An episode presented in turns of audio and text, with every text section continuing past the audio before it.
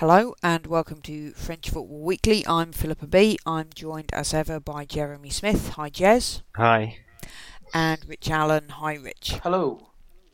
So, this edition is going to be a bit of a review of the season with us arguing frantically about our team of the year, but there's also some late season admin and uh, summer uh, predictions to, to, to deal with as well. So we've got a couple of things just to round up. The first of which is the Coupe de France final, which happened last weekend.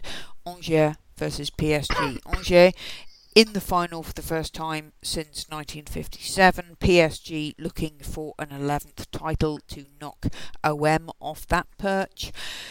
Uh, last time we spoke, I think Rich gave an extremely detailed prediction, which involved, I think, Blaise Matuidi scoring the opener and then a quick fire brace for Cavani in the second half. How did it actually pan out, Rich? Um... As ever with my predictions, bang on. Um, no, it was well. We get we'll, we'll get to the second half. It was it was actually not. First half was actually quite entertaining. Actually, both teams played quite well. I thought uh, both had um, a good number of chances. Both teams hit the post. Um, Nicolas Pepe was looking really really good, um, as I think he should because if he's angling for that summer move, this was the game to, to really show it off in. Um, so yeah, no, entertaining first half. Second half, then it just turned into a procession of sort of PSG possession, the odd shot, Letellier saving it, uh, until we got to right at the death really, and corner came in, and it was unfortunate that um, it was a, a Cissokho own goal. So a, an incredibly gutting way for for Angers to lose it. Um, you know, everyone, everyone, everyone knows. I think by now my opinions on PSG, but uh, I think they can count themselves a little on the fortunate side with the manner in which they won it. Definitely. I mean, I think obviously Angers when they came up, they had that amazing season playing just one of the best defensive games you you could imagine, but this front three that they started with Pepe Diedhiou and Toko Ekambi, they were trying they they were actually going for it. They weren't necessarily parking the bus. And like you said, the first uh, the first half was great. The Letellier was great throughout, and so it was so gutting, really, with a 91st minute own goal being the winner for PSG, which some people might say, you know, kind of takes the shine off the trophy. I'm not sure that matters Emery, Emery, minutes, Emery certainly won't five that. minutes after, um, after you've you've got the trophy, you've got the trophy, so it, it doesn't particularly matter. But um, it was a particularly gutting way to go. I did kind of in the second half say, Angers don't care if this goes to extra time or penalties, and PSG are terrified that it will do and somehow it still ended up that they got what they wanted and now have that 11th title as well. So the one thing obviously in there was that this was Cavani's chance to beat Ibra's record uh, of goals in a season, um, and he he didn't. Um, that he's just got the 49, just. Anyway, so um, it was um, a very it was a very entertaining game. I think. It was the result we expected, but not maybe the way we expected it. Would would that seem fair, Jez? Yeah, I think so. I think um, you know, I'm certainly not saying Angers didn't want it, but PSG kind of needed it. Um, Emery first and foremost. So um, it it certainly wasn't a surprise that they won it, but I mean, as as Rich confidently predicted last week, I think we probably all expected it to be a lot more straightforward than it was, and just because of the, you know, the fact that the goal came in injury time and it was an own goal, it's just all the crueler for Angers. But it kind of, I mean, arguably, it sort of sums up PSG season and maybe is kind of a fitting way for them to win it. You know, it, for them to have won it in style almost would have hidden the issues which have kind of led to it being such an important match because you know it shouldn't. You know, if the league had gone the way it should have done, if the Champions League has gone the way it should have done, especially after that first leg against Barcelona, this was going to be just one of the cherries on top, and it turned out to be the whole cake plus the icing. Um, to stretch a metaphor very badly. Um, so, yeah, I mean, it was it's probably saved Emery's job, and so was very important in that sense. It's given PSG um, another trophy, a record that they can they can take off Marseille, which is always nice for them. But it you know it really is sort of a consolation prize at the end of the season for them, and just a great pity for Angers.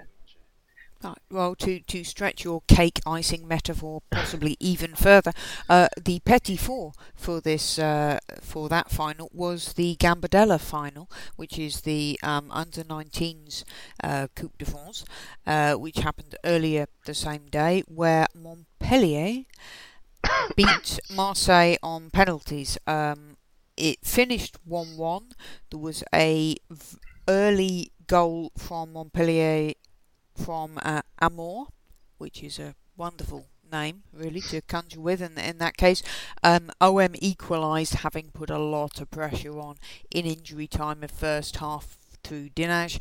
Uh, they mostly ran the second half, uh, despite a late flurry from Montpellier, who seemed to think that they might need to do something at this point. But uh, Dimitry Bertaud in the Montpellier goal had a really, really good game, and then they took it on penalties to win their third title uh, at the Gambardella, Gambardella level after 1996 and 2009, the famous team that uh, included Remy Cabella, Benji Stambouli, and the rest of them.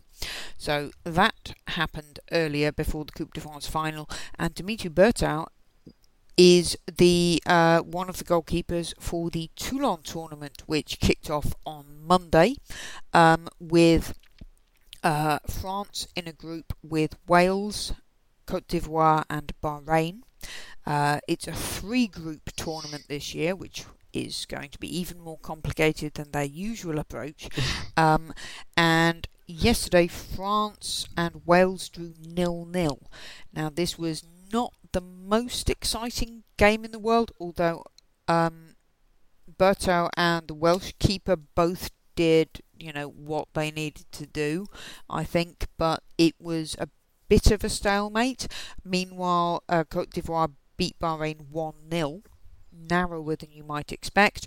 Bahrain apparently play a nice counter-attacking game versus Cote d'Ivoire's possession-based approach.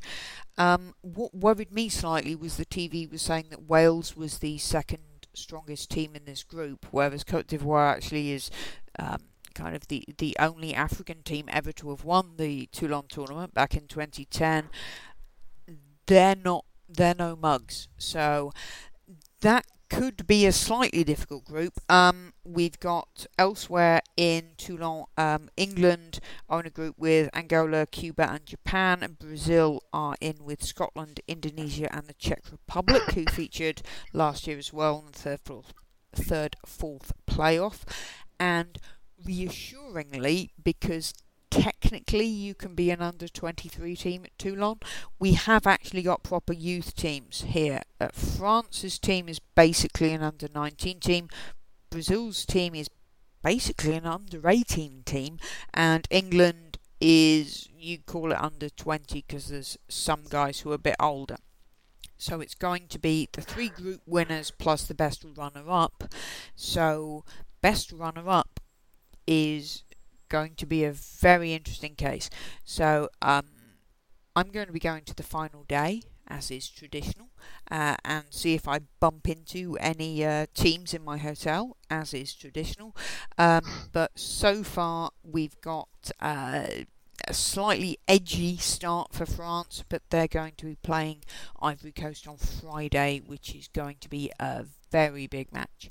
Um, any of you guys seen any of this? I've only got the French group on TV. Um, I'm not sure if anything's available elsewhere. I've just um, read a little bit of what happened. Um, I kind of followed the the website's live updates, which I assume only gives goal updates because there weren't any live updates. Um, it sounded like it was relatively even. I think France probably had the better chance. Uh, sorry, France had more chances, but maybe Wales had the better ones. So mm-hmm. it seems everyone was reasonably happy with, with a draw to start. Um, and uh, I think it's Gentini, the coach, basically said France just need to, to play a lot quicker, especially against teams that are sort of sitting back. So mm. hopefully that um, they'll have learned a couple of lessons and, and at least be able to, to get a goal or two in the next match. Yeah, I think uh, Bertaud made three at least key saves just in the second half when Wales did start putting the pressure on. So um, obviously there's a lot of rotation in the uh, Toulon tournament because of the how quickly the games come in. Uh, but fortunately, the other goalkeeper is Anthony Anthony Maisonnial uh, from Saint Etienne, who's had a couple of uh, couple of starts as well. So. Um, you know he's a very able, uh, a very able keeper too. So in the Under 20 World Cup, which is the other youth tournament happening at the moment, France is through uh, to the knockout stages with uh, three wins in three, having beaten New Zealand, Honduras, Vietnam, scoring nine, conceding zero. Uh, I think Augustin got three or two, three, maybe three.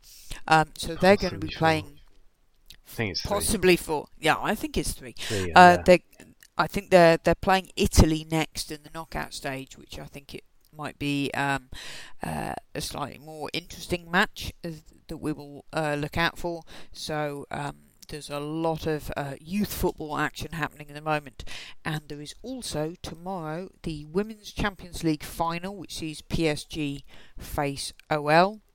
Um, now, this is interesting because uh, they faced each other several times this season already, and we've had in the league one win for PSG, one win for OL. In the Coupe de France final, they drew 1 1 and then OL won on penalties. Anything could happen here, but OL will probably win. Would that seem fair? You'd expect them to to win, but they've had a couple of dodgy um, second legs in their last two rounds, I think. And as you said, they they struggled to break down PSG in the Coupe de France final, but they've got so much more um, big game experience. Not, I mean, you know, a lot of the PSG's players have too, but just Lyon have been there and done that so many times that it's hard not to make them favourites at least. Mm-hmm. Yeah, I think um, also uh, we've seen that obviously the Euro squad has come out and that looks very nice and balanced, as it were. But when you look at PSG, I think they have frustrated OL several times over the past few years by being more defensively organised and not letting that goal scoring machine machine as it were in fact OL's only league loss this season was against PSG but PSG also slipped up elsewhere, and they're not going to be in the Champions League next season because they came third. Montpellier will take the took the second spot, so we'll have that other uh, Champions League uh, place. So it might be that that really spurs PSG on to uh, to to go for this, to to try to redo what they did at home against OL in the season. And you remember also, obviously, um, Nasser Al Khelaifi talking about um, when they got to the Champions League final the last time, uh, which was uh, 2015, I think. Um, it was kind of seen as well. The women have done it why can't the men do it? Um, and this this will be another thing that I think the PSG, for for better or worse, do really take this seriously, as OL clearly do as well. So it's two teams that are going to go at it, and that should be a really, really good game on Thursday. It might be a little bit cagey and not one of the habitual 11 nils you might expect from this kind of thing, but I think it will be um, a very interesting game um, to, to finish off the women's uh, season.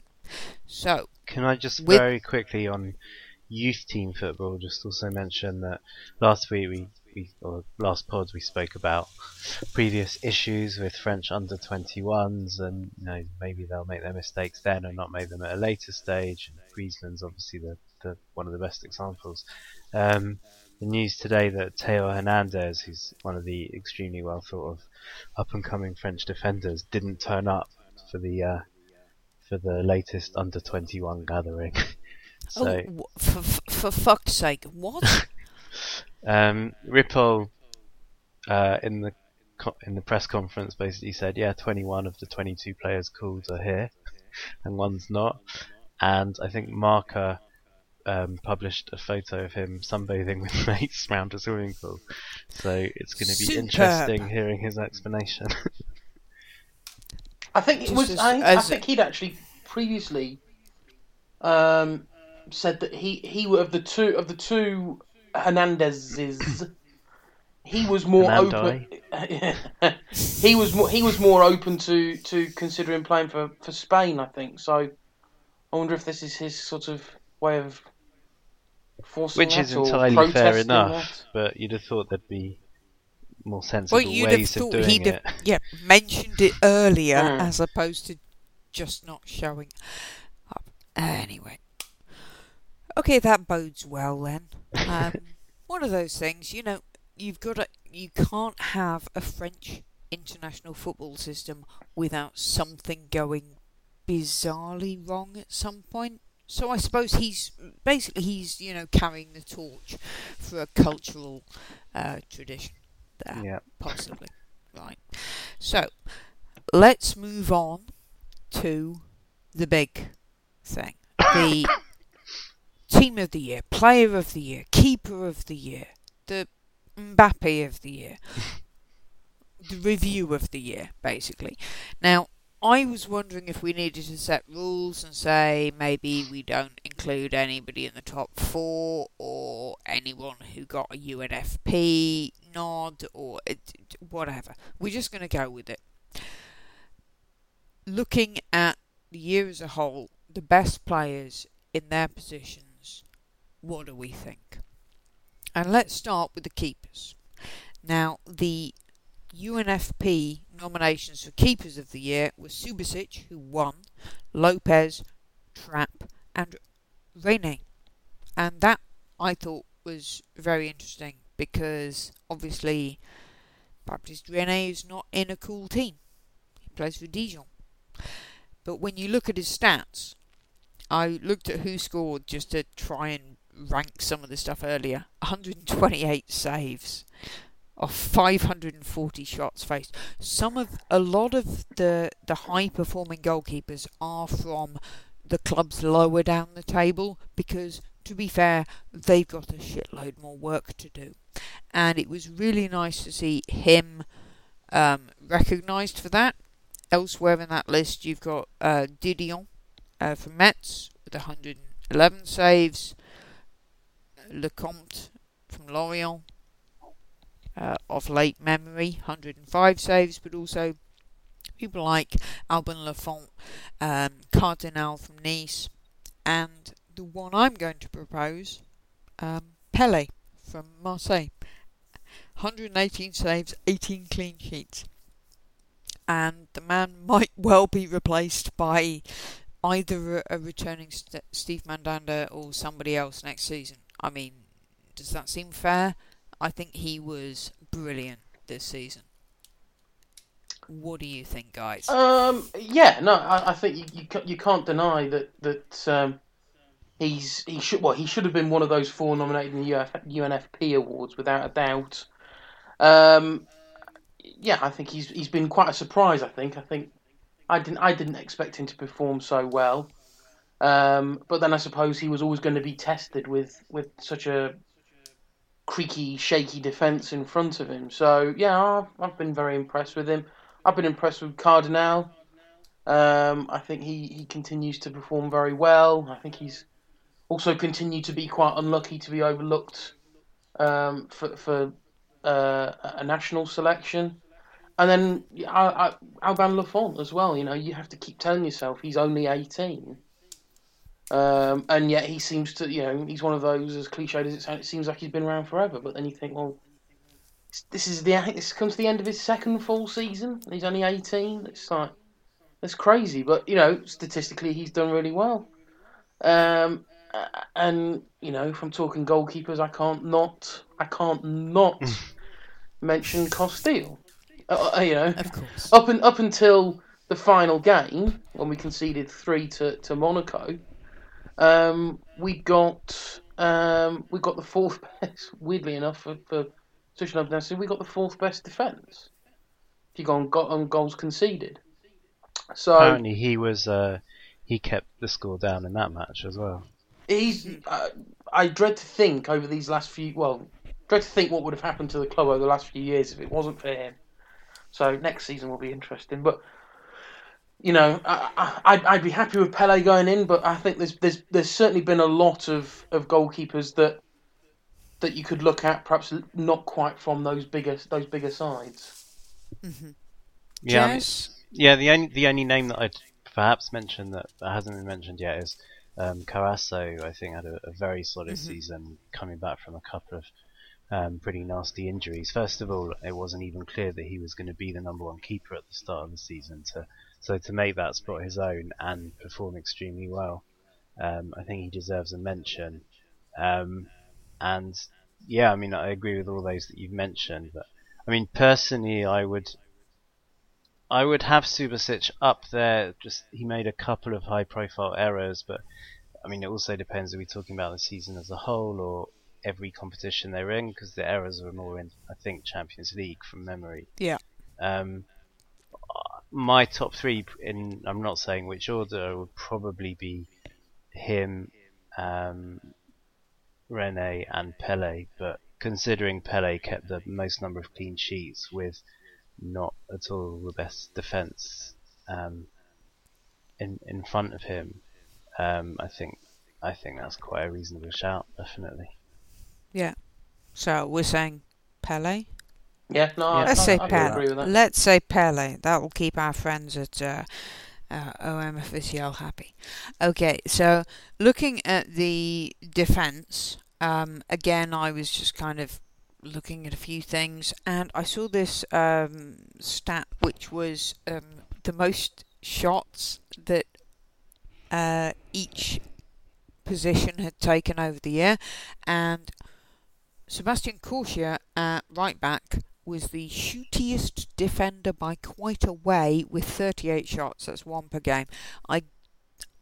It's one of those things. A couple of years ago, everybody was talking him uh, talking him up as being the next big thing, and obviously more next big things have come along. But he is still a fabulous player. I think uh, he's attacking, he's defensive, he's mature. I really like, even in a team that maybe didn't do a great deal, um, that was in a lot of trouble at the beginning of the season and pulled themselves out of it. That out when you're talking about right backs, Corsia's a, a good shout. What uh, what do you think, Jazz?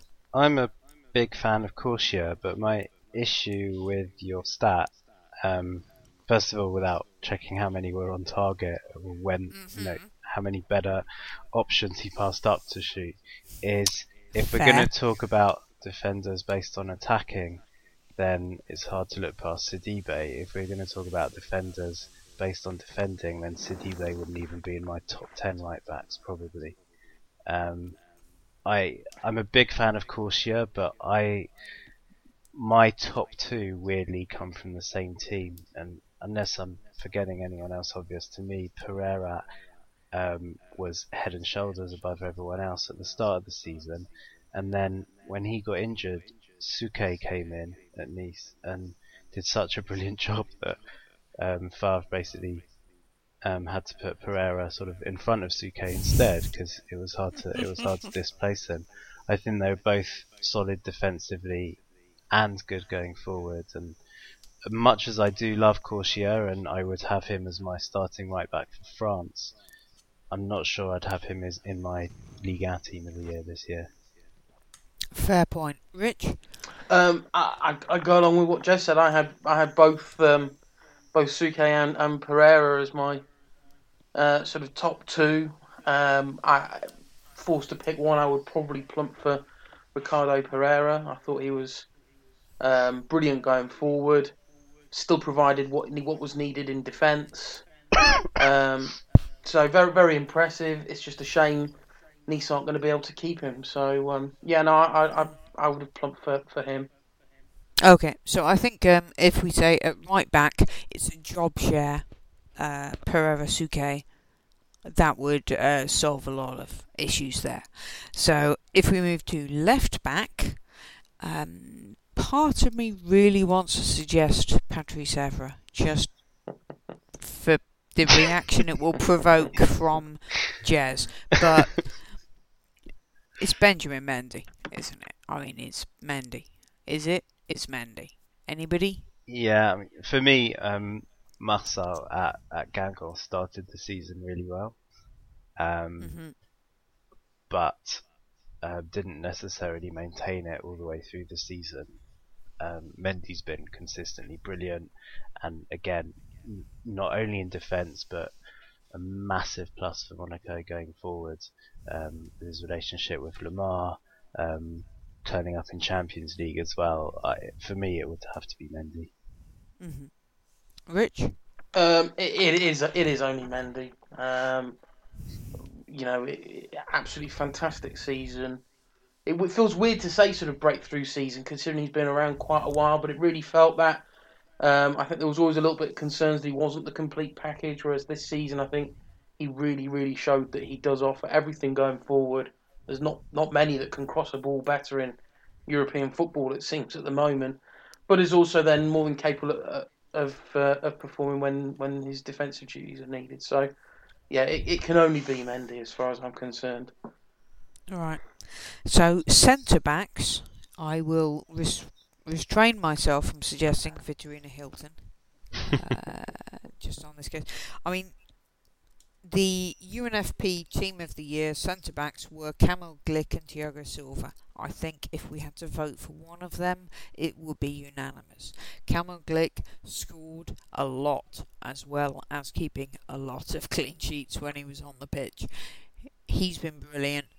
Um, I was very impressed. Obviously, things tailed off a bit at the end of the season, but Malang Sarr for Nice at that such young age, working uh, in that system on those very fine margins, and I've got a very soft spot for Florentin Pogba as well. Um, I think those would be kind of the ones I'd suggest. What? Uh, who? Who else should we be throwing into this conversation? Jazz. Um, I struggled a little with this one. Um, to me, there weren't that many absolutely standout um, players. Um, with, I agree. Sarr again would definitely have been in my team of the year, um, or my team of the first half of the season, and Mhm. possibly not simply because he just didn't seem to feature so much during the second half. But I do like a bit of Paul Baysse. Um, Oh yeah. I I like him as a defender. He scored important a couple of important goals for for Nice, and I just I like his character. I like you know He's a leader. exactly yeah well. a good wind up merchant, which sometimes is useful as well. Keep thinking back to that. Um, do you know who I am? No, I don't. Kind of thing with Zlatan.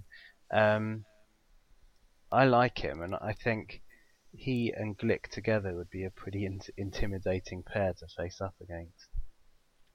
Yeah. Rich. How Um, does that sound? Uh, it, it, it sounds good. I think there's a probably a, a couple of other names just to chuck in there. Um, got Dante at Nice.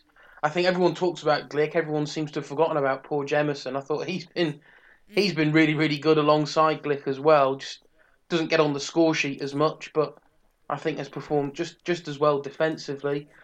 Um, looking at elsewhere, I think uh, Lewczuk, Igor Lev, Lewczuk at, uh, at Bordeaux. I think they had, you know, they had a really, really good season under Gourvennec. Um, he seems to have got them playing some decent football finally, which seems long overdue.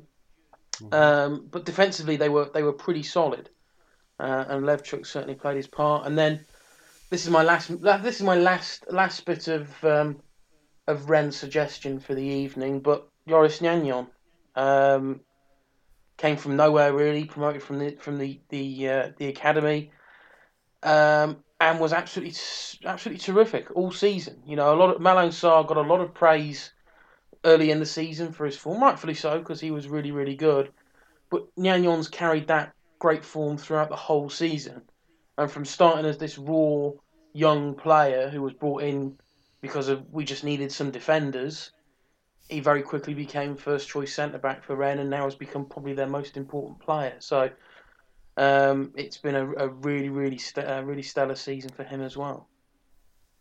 The only other two I'd mention, and another young French player, is um, the two at Toulouse. I thought Issa Diop and um, Christopher Julien together made a, a pretty formidable pairing. And, um, again, Diop's another one that you kind of forget how young he is because he plays mm-hmm. with such maturity most of the time. Yeah, it's one of those things where you know Lafont is younger than his central defence pairing. That's only because they're all so young. Yeah. Um, so moving into midfield, and obviously this is where you know formational purity starts to cause a problem. But defensive central holding, whatever you want to call them, midfielders, Seri. Yeah, uh, absolutely. Yeah. Um, well, I'd, Seri's definitely in my team, but I'm not sure I'd have him as my defensive. Last year, I'd have had him as. No, I said defensive central holding whatever okay. midfielder. the double WM that isn't, you know, the WM. Okay, fair enough. See what I mean? Because I start to get lost as to what fucking number everybody's got at this stage. Um, so yeah, I think. So I mean, I'm gonna put a shout in for Ellyes Skhiri for Montpellier. I mean, I know they only got safety on the penultimate day of the season. He was the DM shielding the the defense, which was shaky. He made the most interceptions in Liga 102. If he wasn't there, Lord knows what would have happened. Um, and he was so solid and so reliable, the most used player for Montpellier this season, outfield or goal. And he was given the captain's armband when Hilton was injured, and that was when he was still just 21. I I want to just put a put a hand up for Mr. Skhiri because I I think he played an absolute blinder in extremely trying circumstances, um, and maybe uh, maybe deserves a nod. Anybody? Yeah, I go. I mean, f- for me, it's unfortunately I, I get suckered in by the uh, the big boys at the top, but it is hard to see past Seri. It's hard to see past Fabinho. Um, for me, if I was to have two midfielders, I'd be looking at having Seri and uh, Bakayoko. Um, I know a lot of people have been big, big fans of Fabinho this season. I am a big fan of Fabinho, but I think if you're looking to complement the two of them, Seri's been great, being slightly more pushed forward this year. You know, he's got the goals, he's got the assists. Um, a brilliant season that looks like it's going to be leading with a big money move to one of the, the top European clubs. And Bakayoko has shown really what a great anchor he is in midfield. He provides great protection to the defence. Um, he's made a couple. He's made a couple of mistakes. Um, you know, he, he he was at fault for the goals in the um, first leg of the of the semi uh, Champions League semi final. He didn't have the greatest of, of debuts for France, conceding a or helping to concede a penalty anyway. Um, but by and large, he's been utterly dominant in midfield. Whenever Monaco have played, he's great at tackling. He's really good running with the ball at his feet for for someone who's you know a defensive midfielder. So I think he's he's got it all. I think there's still a little work to be done, but I, have been really really impressed with him this season. For me, in terms of sort of defensive holding midfielders, I, I agree that it's hard to look past Fabinho and Bakayoko, but I would uh, probably just put Fabinho a little further ahead at the moment. I think he makes slightly fewer errors. I think he's uh, more versatile, so could be used if necessary elsewhere. Um, they're covering right back, for example, and uh, I think that he'd be my penalty taker for our team as well, despite the fact Oh, that we're going to have some good strikers. So um, he'd still edge it for me. Um, in that position, a couple of others that I'd just like to mention would be um, uh, Vainqueur at Marseille, who I think's been um, flowing a little under the radar a lot of a lot of the time, but has really been um, certainly the Marseille fans appreciate him. On which note, I should probably mention Sakai for for in defence we didn't mention earlier, but yeah, Vainqueur for Marseille and also uh, Tousart Lyon. Um, you know, possibly not necessarily deserving of a place in the team of the year, but he, I think, has at times seemed to hold the Lyon midfield together, and certainly he's embarrassed um, at times his his captain by I think playing so much better than him and making Gonalons look old, which he's not. I mean, in, in terms of French football, we're talking about all these young players. In in that sense, maybe relatively he is, but he, you know, he Tousart's kind of making him look like yesterday's man, and I think Aulas is possibly thinking that now as well. And I think it's to Tousart's credit and his performance's credit that Aulas is seems so happy to to be rid of um, Mr. Leon in a way. Yeah. So moving a little bit forward in the pitch, but still central, whether it's central or attacking. Kind of who's the number ten that we're we're looking at? Um, again, I, I, I feel the need to mention Boudebouz, um, but also someone like Mediabid. Um, but there's so many good ones. This is going to be, you know, a, a very tricky um, position to fill.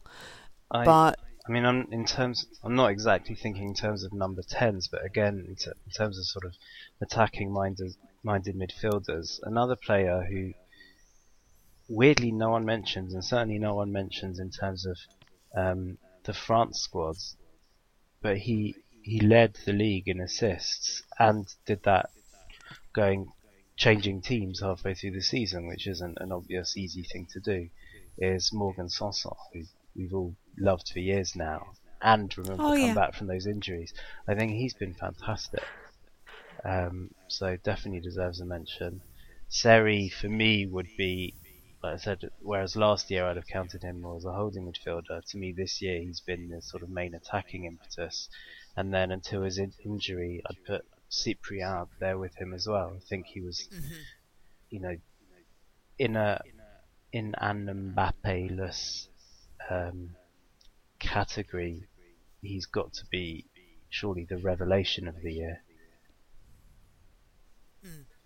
So- Rich, Um, well, it's, it's tricky, you see, because my my formation would be uh, with with two wider would, would be two wider players. Um, as I say, I would uh, my my centre midfield would be sort of Bakayoko deeper, Seri further forward, to to sort of almost cover off that sort of slightly more attack minded central midfielder role, and then I'd be looking at playing two wide players, with then two two strikers. Um, so I mean, if if we're if we're happy to, to look at moving on to slightly wider players, hmm um, I'm afraid I've been Mr. Predictable, um, and I've gone with the now sadly uh, sadly moved on Bernardo Silva and uh, and Thomas Lemar. They've they've just been unbelievable this season. I don't think I don't think there's been many better players to watch in Europe than Bernardo Silva. It's just um, it's just gorgeous to watch every time. He just when he's on the ball, it's just it's an absolute art. It seems he doesn't seem to lose it. Every we, we all talk about his low center of gravity and how quick he is on the ball, but it's just how easy he makes being in possession look.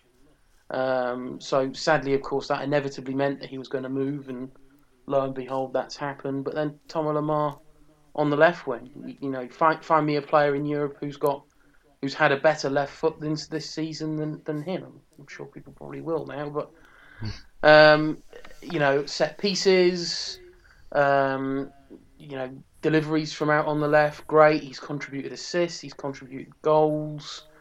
Um, and it sounds silly to say this, but he's almost been, in terms of the attack of of uh, of Monaco. Any, uh, anyway, he's he's been the one that sort of stayed under the radar. I mean, he's quite a shy person anyway off the pitch. But you know, everyone's talked about Mbappe. Everyone's talked about the, the sort of return to form of Falcao and Bernardo Silva and the central midfielders. That he's been able to sort of perhaps stay out of that spotlight as he would definitely like to prefer, and that's really helped him this season. But but it, it would be those two for me with a, a very honourable mention, and it does pain me to say this because not a Marseille fan, but.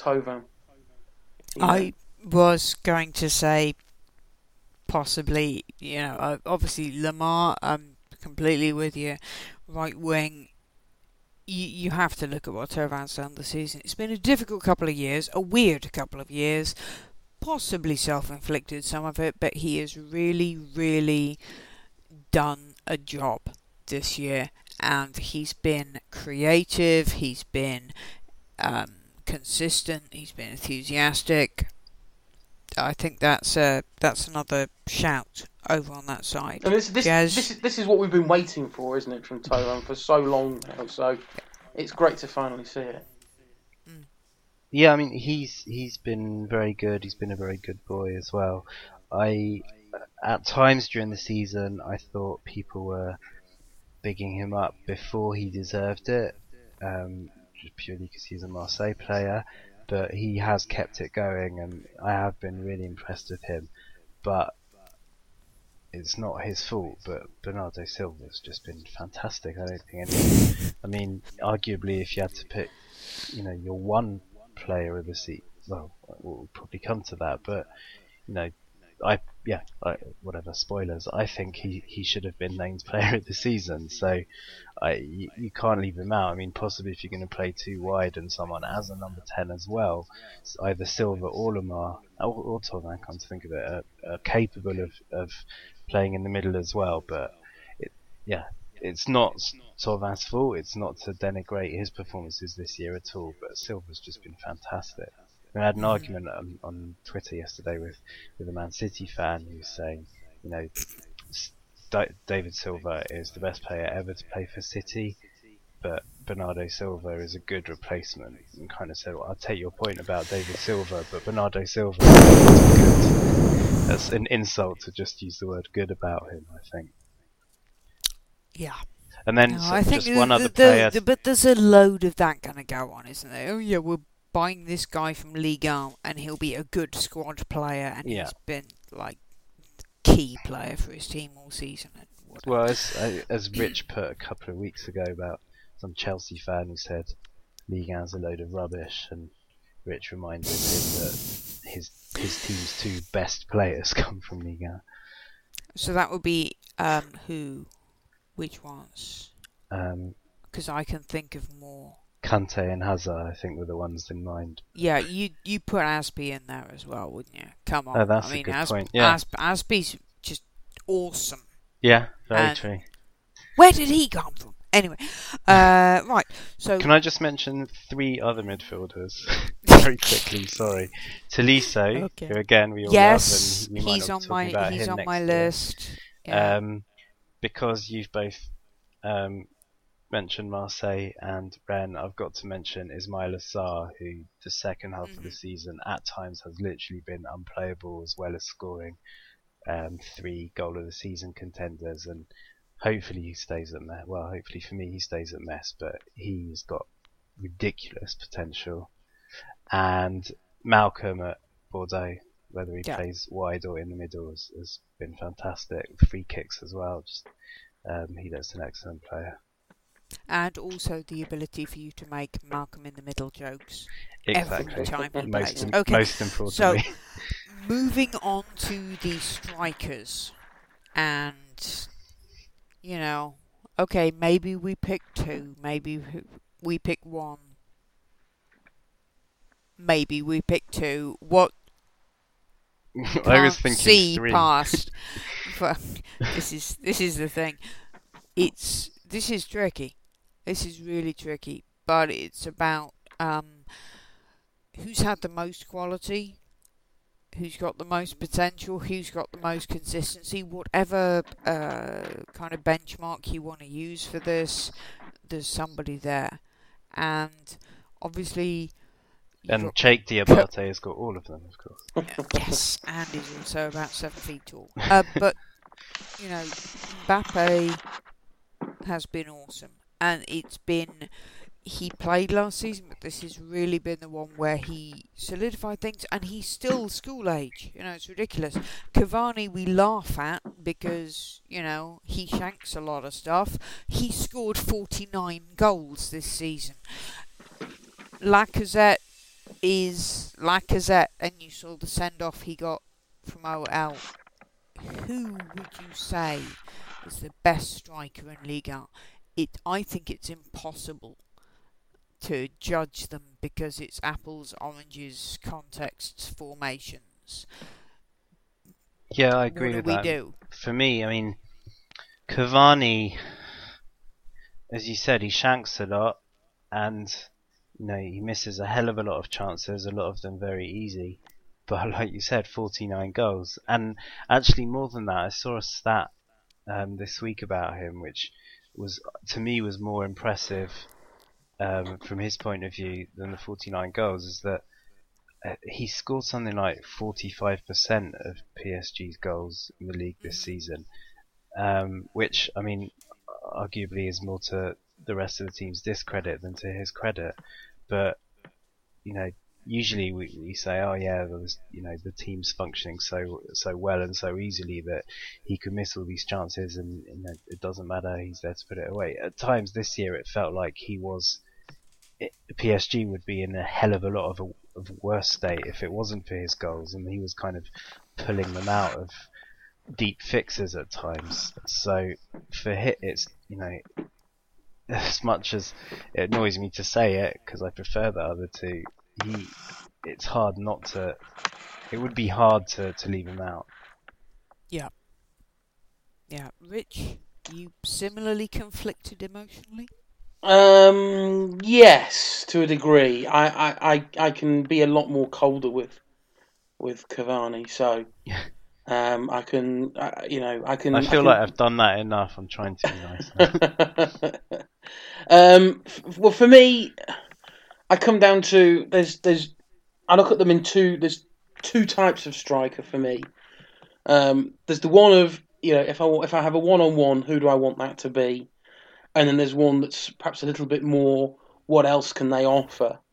So at the moment, you know, I mean, we almost we we have to say Mbappe on nearly every position it seems. So he has to be he has to be there. But one that fits the if I want a one on one, who do I want it to be falling to? For me, I would probably be looking at Lacazette, and for overall contribution and what do they bring to the squad, I'd probably look at Falcao. Um, I think he's been he's been really good this season. The the role that he's taken on, this slightly maturer, part of a you know young side, captaincy, recovering from two dreadful spells in England. Fantastic! It's been it's so good to see him back to something almost uh, what we used to know of, of Falcao. So for me, those two, if if we're putting Mbappe in an entirely separate category and an almost a team on his own, where he plays one Mbappe to eleven. Of the year, yeah. but yeah, those those two really stood out. You know, you can't knock twenty goals from Gomis. Um, you know, I think it was it was noticeable that when he was out, Marseille really really did miss him. Um, and where would Caen be without the goals of Ivan Santini? Fifteen goals in a a team that's really really struggled this season. It's it's absolutely invaluable for them. You know, without without him, they'd be in league there without a shadow of a doubt. So, you know, in terms of I suppose valuable contribution, you'd you'd perhaps argue for a case for him. Yeah, I think joking, that- joking that's- aside, on the same basis, I'm not saying Diabate deserves to be in the team, but if Metz hadn't signed him, they would have gone down as well. Yeah, and also, his attitude is awesome, and he appears to be just a lovely, lovely person.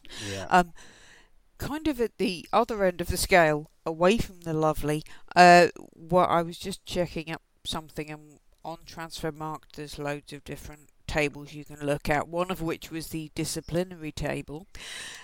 It will not surprise you to know that a certain Yannick Cahuzac um, was top of that table, obviously with his four red cards. Uh, he missed at least six games through suspension, maybe more. I couldn't work out exactly where some of the accumulations came in. But there were some other guys who got two straight reds Bensebaini, Djiku, Malqui, all defenders. Who else? Who else got two straight reds as well as um, a third, which was second yellow. It's got to be Mario, hasn't it? Yes, and two of those were in the 90th minute. I mean, that, as a centre forward, to have that disciplinary record compared to a bunch of defenders is something kind of honourable, I Well, think. I think it's also a sign Uh, that he really wants that shower first. Seriously, two reds in the 90th minute. I just. It beggars belief. Anyway, so we will um, organise those thoughts because I've been trying to write things down as we go and I've just got a word cloud with arrows all over it. So we'll try and work that out, get a little visual together, and get that up on the site maybe. We've got some more uh, visuals that might be coming um, before the uh, Champions League final coming up, and also Can I mention three more names very quickly? you. Mm, I need more arrows, Jez. I need more arrows. Who? Who? You'll like one of them. Okay, good. I think Steve Mounié definitely deserves a shout. Yes, First season most- in Ligue 1, Most 14 goals. shotty of the year. He was fabulous. Yes, indeed. Um, Lo- Lois Diony, who we've mentioned a few times, hmm seemed to be keeping Dijon um, up single-handedly at times, and I wouldn't be surprised if he moves on to, to a bigger club in the summer. And then Nicolas de Préville, who t- it really felt like it was just he, he was Lille for a lot of the season. there was very little going on elsewhere in that team apart from him. Um, I think he's a fantastic player, and I'm not. I mean, I think it's fair to say we're all slight Bielsa cynics. But one of the things I'm looking forward to is what he could do with De Preville, because he's already excellent, but I think he could become outstanding if if Bielsa takes a liking to him and, and vice versa. I think that could be really interesting. Anything else to add? Any more names, Rich? I could, but I'll stop. no, I think to be perfectly honest, we've um, I think we've probably covered off half the league. So I think Yeah. that would probably do. Well, this is it's it's only when you have these conversations you realise just how many people play actual football. We've uh, seen that with uh, our prep for the 50 uh, this year, which involved potentially 300 different uh, players, a um, born 1st Jan 95 or after, and we'll be getting that ready for you and getting that out to you in the next couple of weeks. It's taken a little longer than last year because we don't have Andrew Gibney's organisational skills or graphics design, but there we go. We'll be we'll be getting on with that. So. Um, this has been um, our roundup of the year. We'll try and write this up for you and uh, be covering the uh, tournaments that go on, both the under 20s, the, the Toulon tournament, and then the Women's Euros coming up as well, hopefully, as the Women's Champions League tomorrow night. So, uh, thank you for listening, and we'll speak to you again soon. Um, I'm Philippa B. Good night from me and from Jez Bye. and from Rich. Goodbye.